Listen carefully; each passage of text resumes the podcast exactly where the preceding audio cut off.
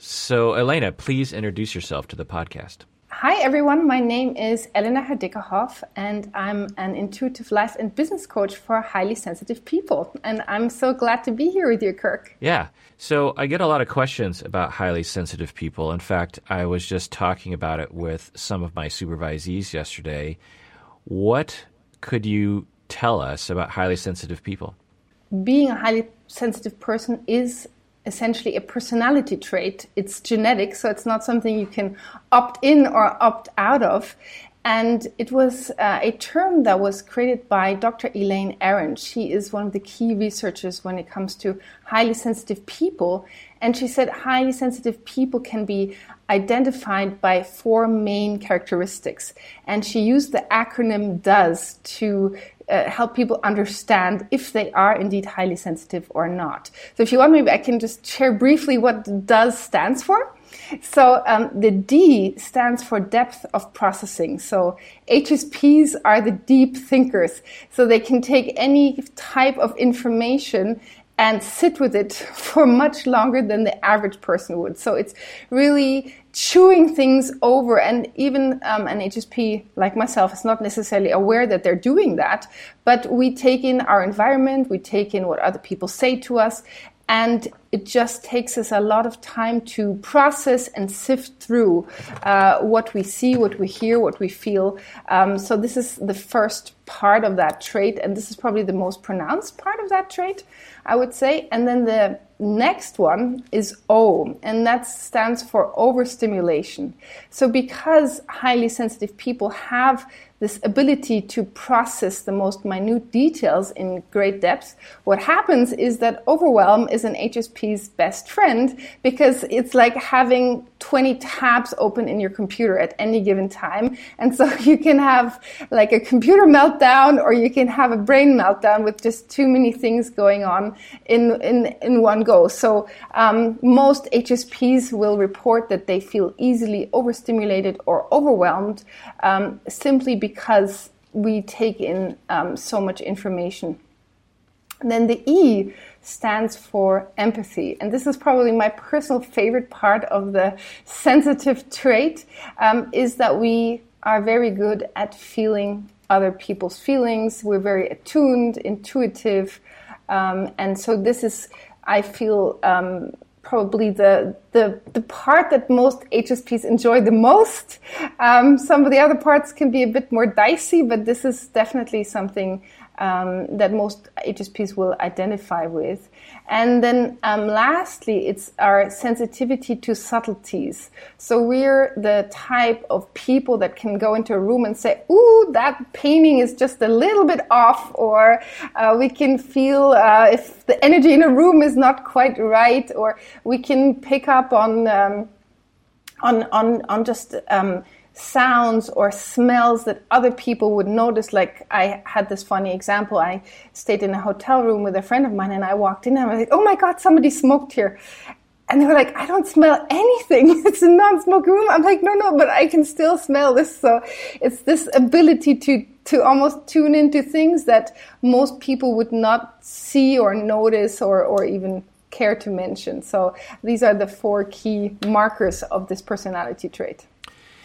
Yeah, so that's interesting. So does D O E S. So let's go through these a little bit more in depth, if you will. So sure, I, I've I've talked with other experts before about this and thought that I might qualify as well. Um, so one of the things that I remember from those previous conversations was that I'm really sensitive to a certain kind of clothing and oh, yes. since I was a young child, I can't stand wearing wool.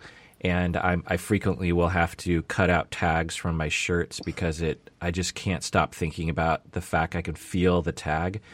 Or uh, a, another thing is I can't wear. A, I'm wearing a watch right now, but I could. Pro, I can only wear this watch for probably I don't know, like an hour before I have to take it off.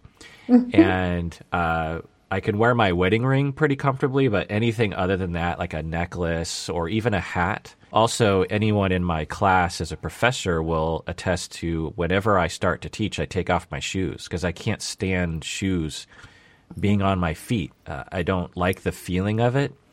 And uh, is that indicative of a highly sensitive person potentially? Uh, very, you're my people, Kirk. I've experienced all of these things myself and still do. And it's um, what my father always jokingly called the princess on the pea syndrome that yes, you can feel that through 20, 30 mattresses, you could still pick up that pea right there. So it's the same thing. It's this, this physical, um, attunement to things that most other people would never even feel or, or care or be bothered by. So you're absolutely in great company here. I fully understand. Yeah, another downside. So the way that I conceptualize it, the way I explain it to my students and supervisees is that essentially we have a nervous system that is just much more ready to fire, that it a little bit of sensation is amplified. And there's yes. a spectrum of people, and it makes sense that there'd be a, a spectrum that, of genetics that people are born with dispositionally, where some people have neurons that fire very easily, and other people have neurons that fire normally, and other people have neurons that fire in very uh, not so readily. And there's a lot of pros to that, like I think intelligence and deep thinking and the ability to uh, pick up on things that other people don't pick up on, like smells. Like one of the things that my my wife laughs at me is whenever we're in a restaurant and you can barely hear the music, I immediately start uh, talking about the music. Um, it, if I like, if I hate the music, I'm like, oh, why are they playing this kind of dance music? I hate that. she's like, I don't even hear the music. Or I'll start singing a song, and I'll, she's like, "Why are you singing that song?" I'm like, "Well, that's what they're playing." And she's like, "I can't even hear them. How do you hear it? Because all the noise, you know." Anyway, so there's so there's some pros, but the con, one of the cons is being overwhelmed by emotions, having perhaps too much empathy at times, picking up on other people too much. But another thing, uh, and you tell me, is this uh, oversensitivity and awareness of your body, which can be a good yes. and a bad thing. That oh yeah, when I feel a sensation in my body, it uh, and it's scary for some reason, I can't stop thinking about it, and then you have increased health anxiety. Is that a thing? That is a total thing. Um, I think because we can tune into everything, we tune into our own bodies too. So um, I, I've often been called a hypochondriac just because I can feel things very quickly, but I've actually asked professionals, I wouldn't fall under that category, but it's actually, for me, it's this ability to tune into my body, to feel things, and it's it's this awareness of subtleties that goes for your own body as much as it goes for the outer world. So you will find most highly sensitive people are hyper aware of their bodily sensations at all times. That also can be positive. We can get clues about how we feel, how if we're safe, if we're not safe, if this is a good environment to be in, if somebody else is maybe not a safe person for us, we can feel that in our body even before sometimes our mind can tell us. So it has these positive sides, but it can also sometimes be painful to have a body that is easily uh, aroused, and especially if you want to go sleep, if you want to go rest, sometimes it's hard to create peace and quiet in your body as a highly sensitive person. yeah, uh, wow, that's interesting. And for children, sometimes we call them gifted. Is that true? Yes. Yeah, that's yeah. often true. Yeah. Because they are potentially better at school sometimes at a young age, but they also will struggle sometimes because of being overwhelmed and maybe bored a lot. T- tell me about what it's like to be a child in a typical American school being a highly sensitive person. What are the pros and cons there? Um, I think it, it depends a lot on the environment of the school and also the teachers, because the teachers are really um, the ones that will include HSP kids and make them feel like they're normal and okay, or they're the ones that might add to this kind of shaming narrative that the kid who cries more easily, or the kid that's more shy, or the kid that that you know needs downtime more than others is somehow wrong and needs to be um, kind of normalized and put put into the box like all the other kids. And a good teacher will have a, a, deeper understanding of the different natures of their students and cater to that and include them and, and make them feel like they're okay and they're welcome. Like I remember when I was in school, I often needed to sit in the library in lunch break because it was too much for me. I couldn't like go to this massive cafeteria and have all these noises and smells and sounds. It's just too much for me. So I needed to retreat. And my teachers made me feel like that's okay. That's a good choice for me. And they didn't make me feel bad for doing that. So teachers can set the tone and the other kids pick up on the tone of the teacher. So if the teacher kind of makes it okay, the kids don't you know, shame you for that or tease you about it. But I also had teachers that were um, maybe less attuned to that and less aware. And then the other kids kind of jumped on the same bandwagon and be like, oh, you're strange. Oh, and so HSPs can be the outsiders sometimes. Yeah. So I, I had both experiences um, yeah. being the outsider or feeling very accepted and normal. Yeah, after doing an episode on this, probably like 10 years ago, I, I'm thinking.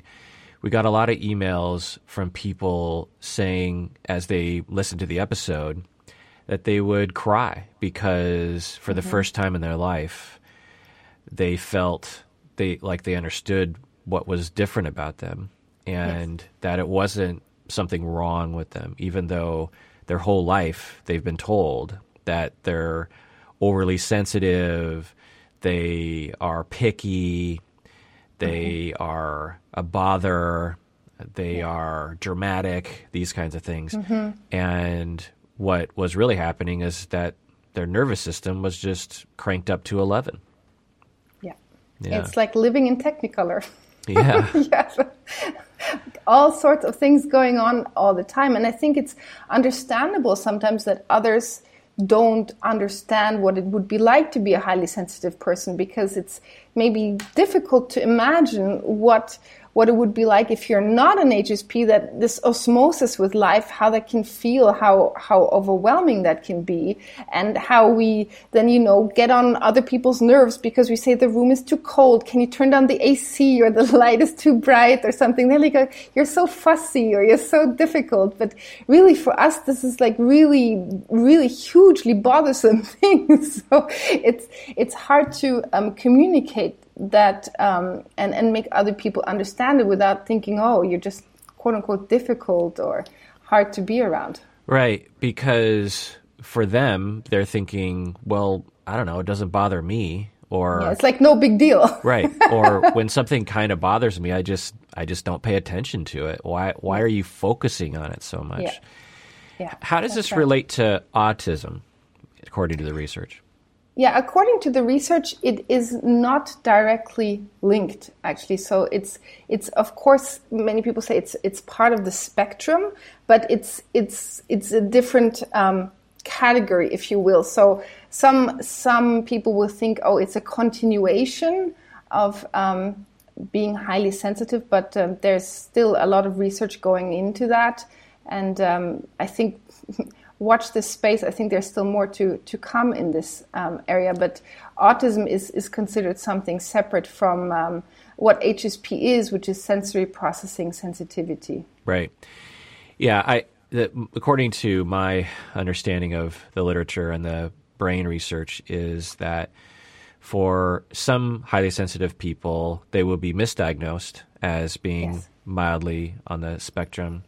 Yes. And for uh, uh, and for some it, it seems like it would be similar because certainly a lot of people who are autistic will have similar sensitivities to noise yes. and other kinds of things right. to be very tuned in on things but right. uh, the mistake is that for highly sensitive people they don't have uh, a whole set of experiences that autistic people will talk about that's right so uh, it's a it's a different kind of a of a of a thing for sure. Yeah. Okay.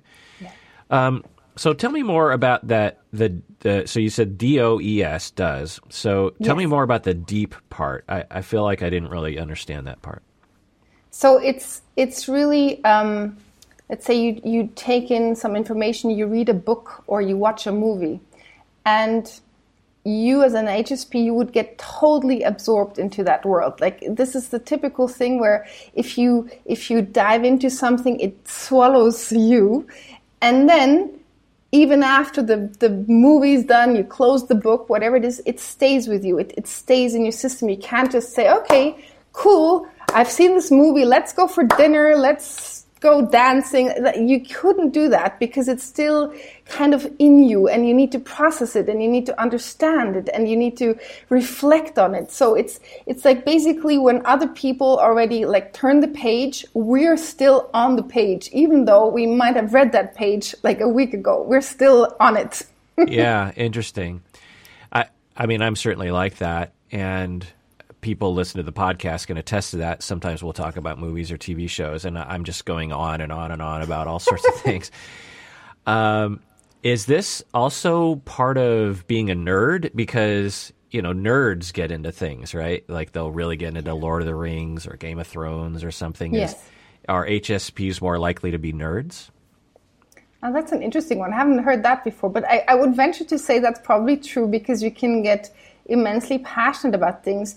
But the um, depth of processing the interesting thing here is it's you can't choose what you process. So it's not just these things that might even be pleasurable to process because you're into it and you love it and you have this kind of nerd-like fascination with something. It can be anything. It can be a comment from your neighbor that you're still ruminating three days later. If if they misunderstood you or you misunderstood them and you, you still have it in the back of your mind, or um, an email that you know you're supposed to send and you haven't sent it and it keeps coming, oh I need to, oh yeah, and what who, how will I formulate this? And it's it's kind of it's it stays in your system. It's like the the I would say like non HSPs have a system uh, have maybe a system where things fall into bigger buckets and then they can close the bucket.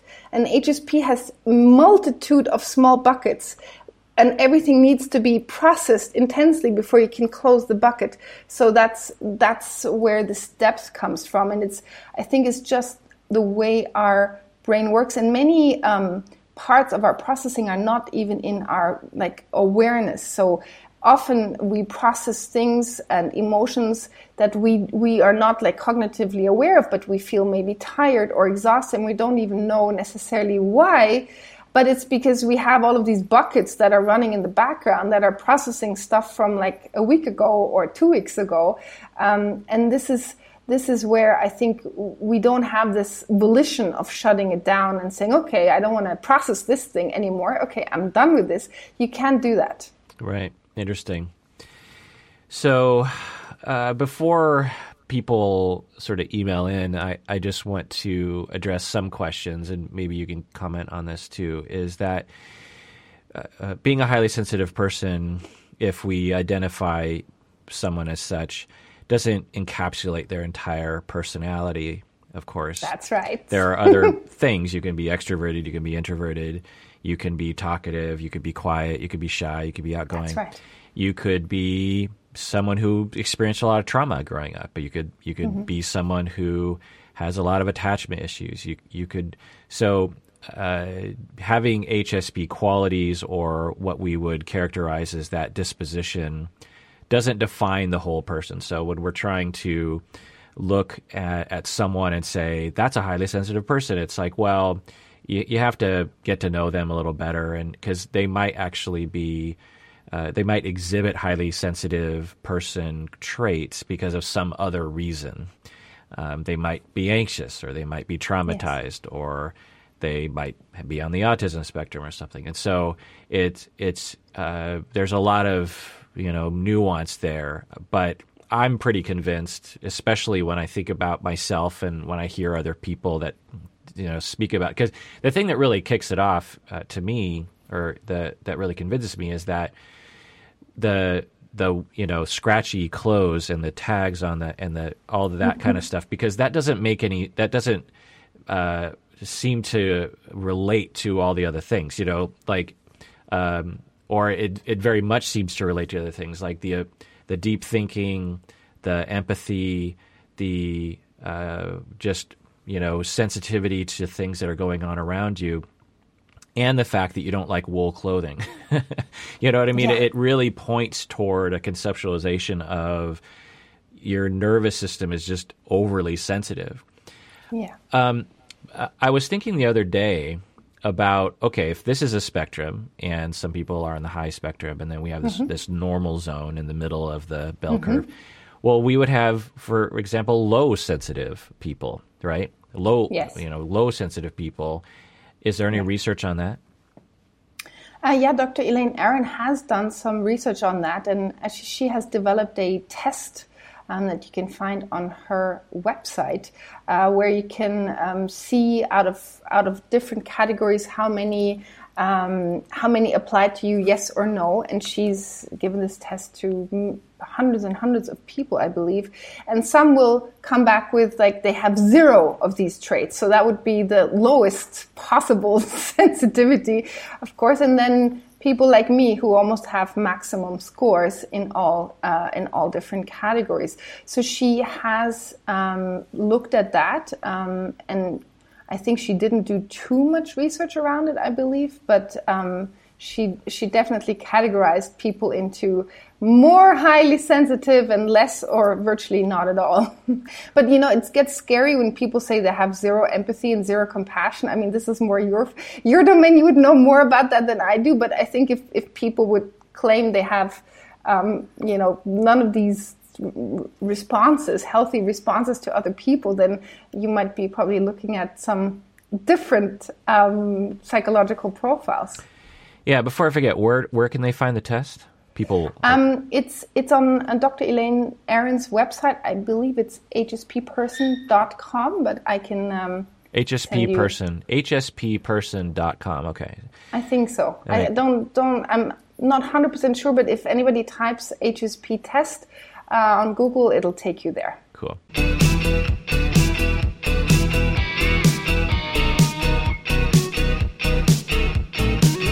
Yeah, there are actually some theories, it's hard to know, that connect what I guess we might characterize as low sensitivity to what we call psychopathy or mm-hmm. what the internet might call sociopathy, antisocial behavior.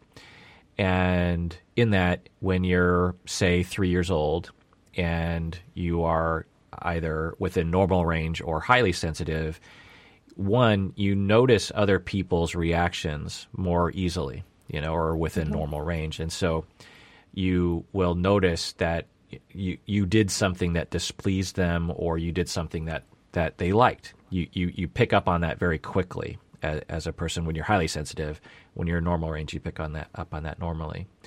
The other thing that you notice when you're within normal range or high is you notice your own emotional reactivity. You you you notice mm-hmm. when you're afraid and when you're happy. Well, you could imagine that if someone had very low sensitivity to their own emotions and low sensitivity to other people's reactivity, that they wouldn't notice when they are hurting other people and that they That's wouldn't right. and they might not even care they might not mm-hmm. notice they might not Both, no, no yeah, doubt right and when we don't develop those important connections at the age of two three four years old fast forward to the age of 40 years old, you might come across as very callous. You might notice that you don't have emotions that are very strong. And so it stands to reason that those things might be connected. Of course, I, I, don't know the research. But the question I have for you is I was thinking the other day was when I was growing up, I I was a, a jock, I was a sports guy. Uh, people mm-hmm. that knew me as a kid, they knew me as a football player, and that was my primary kind of thing. I I played all sports. It's it dominated my life, and there's a lot of conditioning, a lot of working out, and that I hated long term, long distance running. I just hated it. I was in track. I liked hundred yard dashes. Even 400 yards would just drive me nuts. I, I, I by the time I got to the 200 yard or 200 meter mark, I was I was like, oh, I hate it's taking so long. and I would have friends that could run marathons and be fine. And I, you know, I was in good shape. It wasn't like I couldn't not do it. I, I was, I worked out all the time. I, I, you know, I was very strong and, you know, for, for, you know, what I was going through. Anyway, and I always, and I started really uh, wondering about my friends who were very good at long distance running, and I would look to them. I was like, "What is different about you and me? like how how do you do that? Because I can't. I I I could do it because I I have the ability to do it. You know, I'm in shape, but I can't mentally stand it. like I just can't emotionally cope with even like a 5K.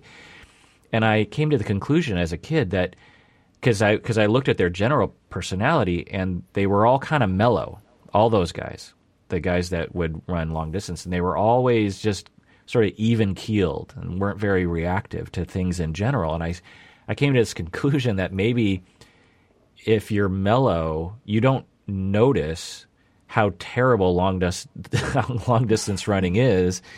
And if you're highly sensitive, you really notice how terrible long distance running is. Uh, I don't know. That's just a, I'm just throwing that out there as a hypothesis. Any ideas about that? Yeah, it's interesting you say that because um, this falls into what most HSPs would call like the boredom trap. Like HSPs get really easily bored by repetitive things or monotonous things. so, so this I would think would fall well into that category. Um, and so the difficulty for a highly sensitive person is when when there's there's not a lot of stimuli bizarrely because you think this is maybe the most relaxing thing for a highly sensitive person but it also if we don't get stimuli, then we also feel like something's wrong. Like we we we, we want to stay in this osmosis, um, and so maybe when it gets too monotonous or too repetitive, it gets hard, and that's also why people um, usually pick like professions that are more creative or that are more um, you know challenging, and they cannot really do the routine office jobs because like a HSP is they're like oh my god I can't do the same thing every day or I can't you know just just have this 9 to 5 same thing same story every day. Like a groundhog day scenario is is an HSP's nightmare. Yeah well that's interesting. I, I never th- connected those things but that is a, a big theme in my life is you know the reason why I became a therapist was because I became an adult and started working nine to five, eight to five, and immediately just could not stand it. You know, working in an office and just doing the same thing every day. Uh, I remember just thinking, oh, "When's lunch?" You know, and and and just hating it. And I thought, well, maybe being a therapist would be stimulating, and it was. You know, it was, it was mm-hmm. way more interesting and way more challenging and way more chaotic, really. Uh, uh, so that's that's that's really interesting. Yeah, yeah, huh. Well, so what do you t- tell? Because you know, for me, I feel like I adjusted to being a highly sensitive person pretty well. I think p- partly because my parents were good to me and I wasn't traumatized, and and I perhaps had the self esteem to uh, tailor my life towards my highly sensitive nature. I when I didn't like something, I felt like I had enough support around me to change my life and to assert my you know desires on the world. I feel like a lot of people were raised in a way where they weren't allowed to do that. They were shamed for it or they felt very much like there was something broken about them. And now they're an adult and they're listening right now and mm-hmm. how do you help people in those situations? Yeah, it's it's it's interesting you mentioned the childhood part because I would say that's the pivotal part in how well an HSP adjusts to life and enjoys life also.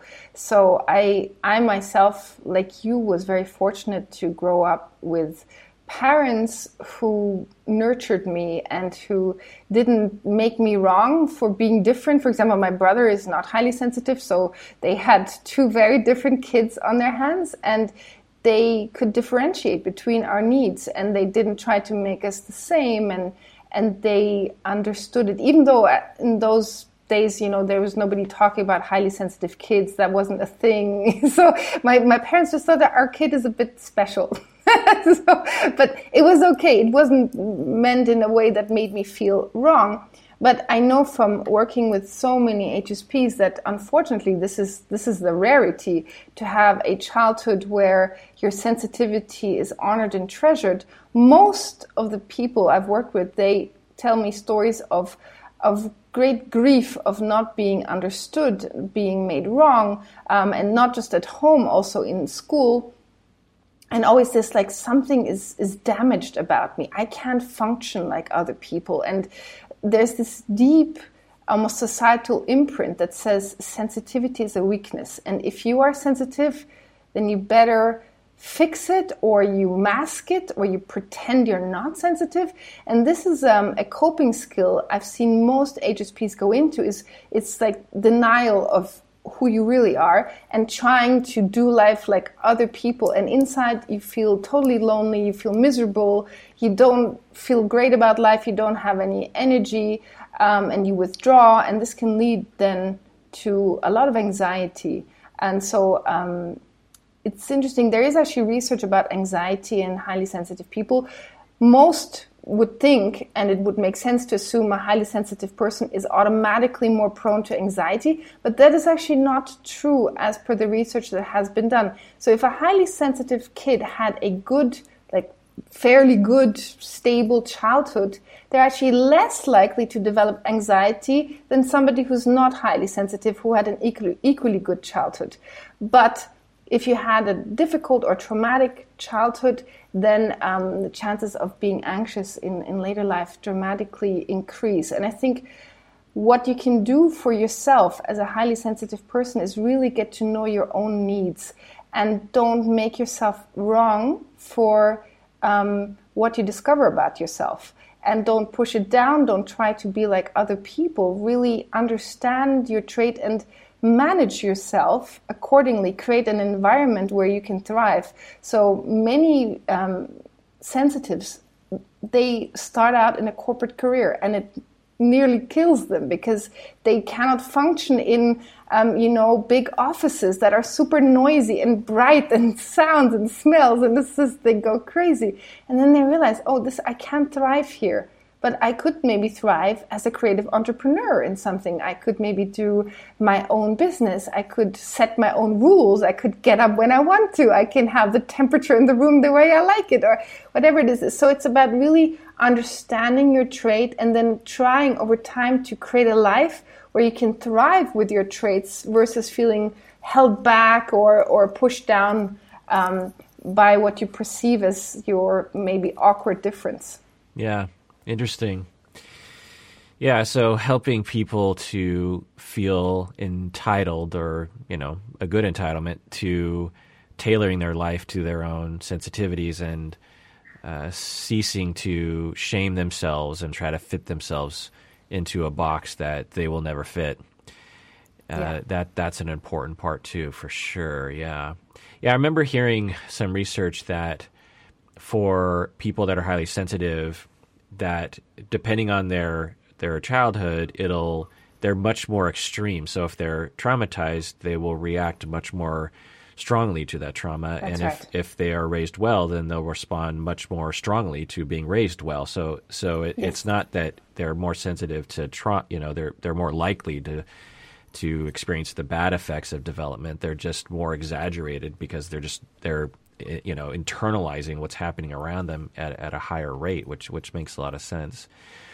You know, as as you're talking, I'm thinking of other things that uh, for myself, like one of the things that I will uh, I, I've often shamed myself a little bit for was at restaurants I noticed the chairs that they will have, and because some restaurants will have cushiony chairs, and some restaurants will have just like flat wooden or metal chairs, and I can't stand sitting for a long period of time on a on a hard metal chair. And I mm-hmm. and I look around restaurants, and I just notice everyone else just seems to be fine with it, and I'm like, yes it would have been twenty dollars more to have every chair have you know a cushion on it, and I just I, I and it I, I, and I used to do a lot of Yelp reviewing, and I, I would always review the chairs. I'd be like, I love that. um, the other thing that popped into my mind was when uh, podcasts first started to come out, you know, 10, 15 years ago, I immediately took to it because I could uh, get rid of my boredom if I was mm-hmm. doing the laundry or if I was mowing the lawn or if I was standing in line at the grocery store.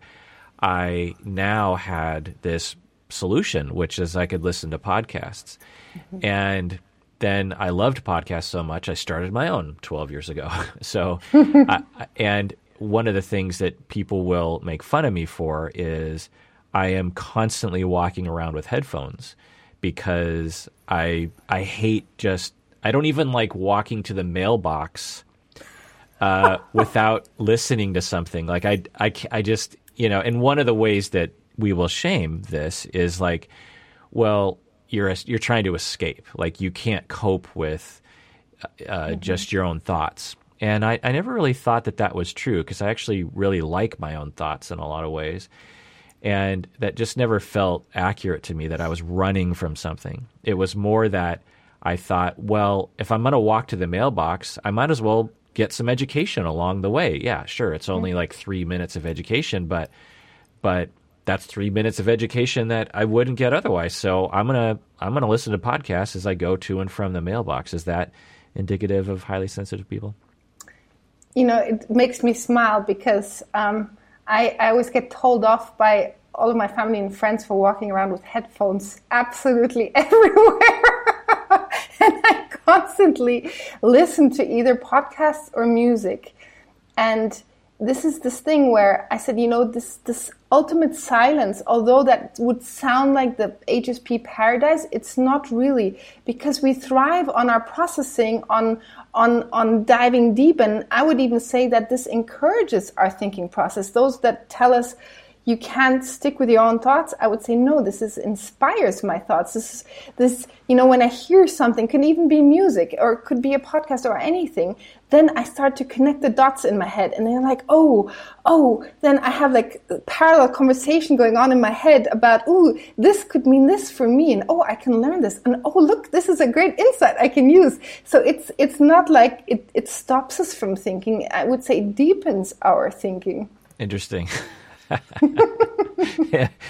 Yeah. I mean that's one difference about me uh, to people around me is that I am just constantly and for for years. Uh, in fact, just to give you uh, a statistic, so my my phone app keeps track of how many hours I listen to podcasts, and you can, you can actually look like.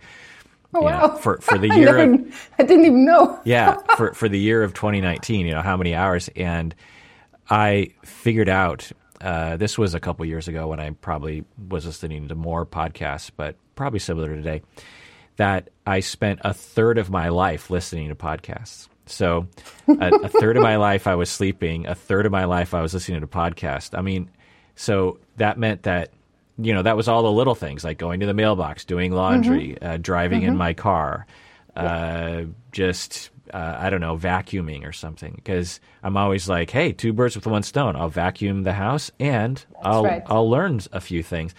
And it amounted to literally a third of my life with headphones on, listening to podcasts. I'm I'm really not surprised because I've yet to meet an HSP who doesn't enjoy that. I think we enjoy also learning a lot and, and discovering new things.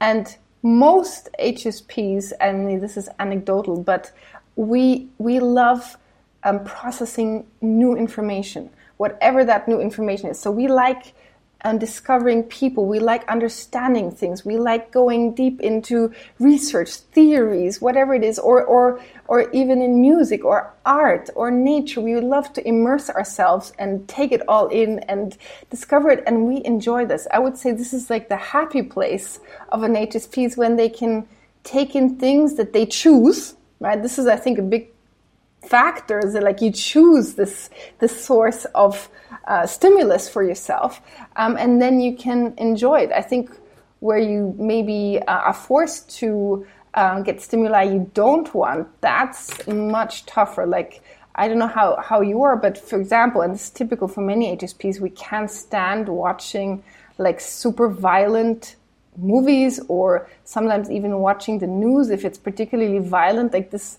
this is this is painful. Like this would also be information, but this is something most HSPs will be like, don't show me that or cover my eyes, tell me when I can look again, kind of thing. Um, I don't know if you have that, but I know I have that and many others yeah, I know too. Yeah, a little bit. Um, I think I'm a little more acclimated because of just my preferences for, for art, but, uh, but yeah, for sure. Um, I, I mean, I guess I'll say that I'm, I notice when I'm being affected more than other people seem to. And mm-hmm. I also will uh, and I think older I get, the more kind of sensitive I'm getting. Does it change with age? Do people do? How does age play into HSP? I I don't. I'm not aware of any research about that. I can only share anecdotally what I've witnessed, and I have a personal story because my father is highly sensitive. And so, by the way, for any men listening, it's 50-50 men and women uh, are hsp and, and most people somehow think it's a more feminine oh. trait or something, but it's it's actually 50-50. Um, and so my my dad, um, with time and with age, has become so much more sensitive than he used to be, and it's it's really. Um, you know when you love somebody and you know them and you, you you predict their behavior by what you know and then you see them shifting and so he's now um, at a point where he can look at a butterfly and be so moved by the beauty of the butterfly, he will cry and just say, This butterfly is just, it moved me so much. It's so beautiful. And he will, he will hear a song on the radio and he will melt into that song and he will love it. And it's this, this, um, I don't know if it's age that takes away these filters. Maybe it has to do with masculinity and the filters that are in place there. And maybe now he can just be free to just share his emotions. But um, yeah, this is the only personal example I have. But he's definitely changed with age. That's interesting. Yeah, my mom is like that. I wonder if I wonder if I got it from my mom. That's interesting. What about food and HSP people? Food. Well, we are considered the picky eaters.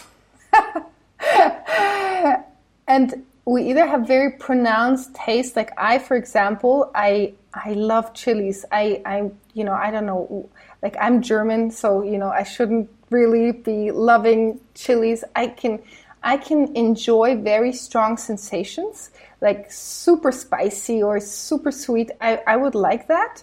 Um, and bland food bores me. So it's a little bit like with other stimuli, is the blandness is boring and too monotonous and, and it's more about the variety and trying different things and so so um, this is how it is for me in my life. I I love food, and I know many HSPs have a very strong connection also to food. Um, maybe it's also re- directly related to our bodies. We can feel also how our body responds to what we eat, and we're very, I would say, intuitive eaters. Probably we we feel our food and we care about our food. yeah, yeah. I mean, I was just thinking for myself is that compared to other people around me, I am very excited about food. Uh, yeah. And my mom is too. And I think about that, that uh, it's, I find that other people are just like, yeah, okay, let's eat. You know, let's just yeah. let's just have a meal, and exactly. ev- every day for me, it's it's just like, okay, what is the next meal gonna be? It's gotta be. What can I discover yeah. and eat? Yeah, and you know, this is this is so true. And another thing, I don't know if you have that too, but because um, I I have such a strong sensory response response to food, I'm always the one my friends ask, is this off? Can you just smell this milk? Is it still okay? Is because I I can just do like a small oh no, it's it's already off and for them they couldn't even taste it yet, but I would already taste it. So it's also um, almost a sensitivity to to food and and bizarrely I even have this thing that when I eat something I can be like, "Ooh, it tastes too strong like a fish that's maybe like a shade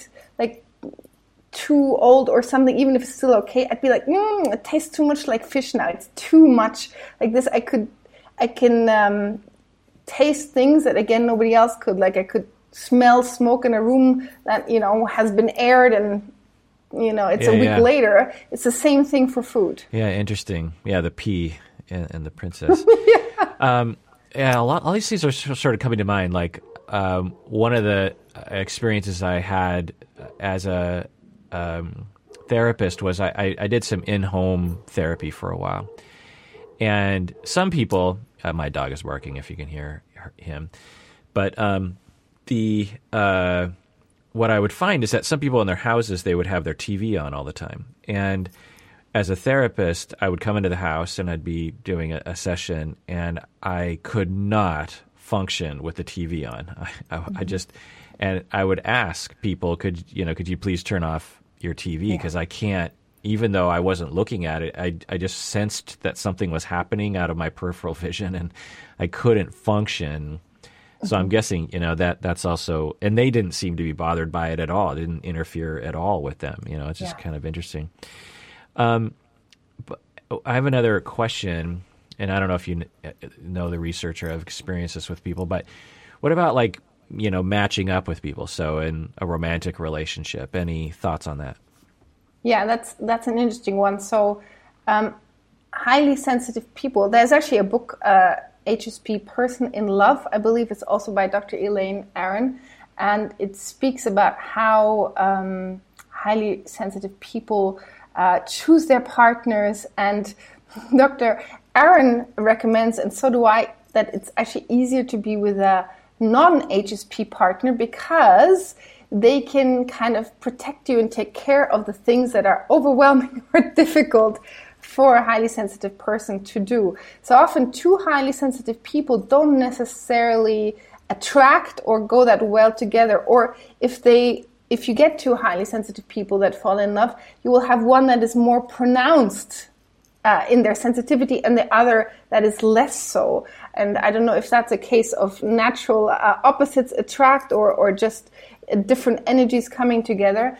But um, I've found in my own relationships over the years that it's been um, um, easier to be with non highly sensitive uh, men for me but that have a sensitive side to them that is not necessarily HSP, but that have this ability to tune in and understand me enough so that we that we have a common base, of course. And um, anecdotally, I would say many HSPs are anxiously attached. So um, I think this is um, an interesting thing. And of course, then there's often an attraction between the more avoidant um, and the anxiously attached. So that's also a pattern that um, I've seen working with many HSPs and, and in my own life too. Interesting.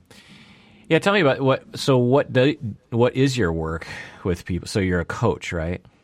Yeah. So, basically, for me, I only discovered high sensitivity in my mid twenties. I had no idea. I just thought I'm just a bit different than other people. I didn't conceptualize it. I didn't even know it was a thing. Um, and then when I read Elaine Aron's book, I was like, oh my God, there are other people like me. It was a, a revelation to me to understand that. And I've always been an entrepreneur. And so I, I had my skincare business at the time. And I, I thought this is fascinating. I, I learned so much about running a business as as a sensitive person. And that was overwhelming to me in many ways because, as much as a business affords you this flexibility I mentioned earlier to create your life the way you like it, you can do your Goldilocks business and have it just so for yourself. But it also exposes you to much more pressure than maybe just knowing you have a job and at the end of the day you can go home and that's that like as an entrepreneur you you have to juggle a lot of things and you have to keep a lot of balls in the air and so what happened, I sold my skincare business and I thought, wow, I learned so much about how to not only survive as an entrepreneur, but thrive as an entrepreneur who is highly sensitive. And that's when I uh, decided I wanted to uh, coach highly sensitive entrepreneurs specifically on their journey because I knew all the highs and lows that come with this trait. And in that context, I decided I want to do a TEDx talk about this. I I thought I want to give sensitivity better PR in the world. So I thought, what could I do?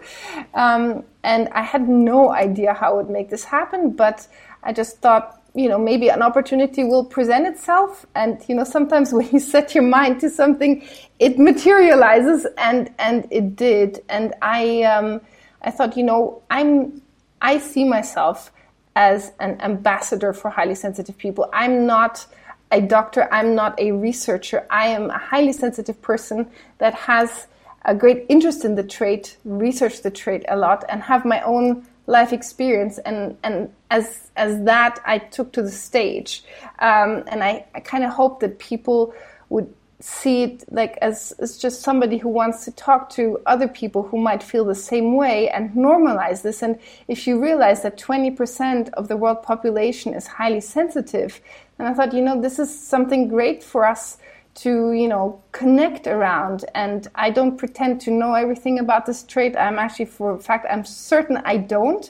But i i just had this passion to connect with others who feel and live like i do and and make them feel like they're valued and they're needed in this world yeah, well, I think you're a fantastic ambassador, uh, the best ambassador I've experienced for HSPs. so uh, I thank you. I wish you well on your ambassadorship. I think you're spreading the word, and I'm quite positive that a lot of people are quite, I don't know, healed by the notion that there's not something wrong with them and that there is a path forward, which is great. W- where can people find you if they want to find you?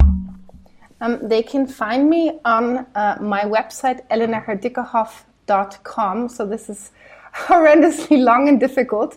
So maybe you can drop it in the show notes or somewhere, but it's essentially my name, elenaherdieckerhoff.com.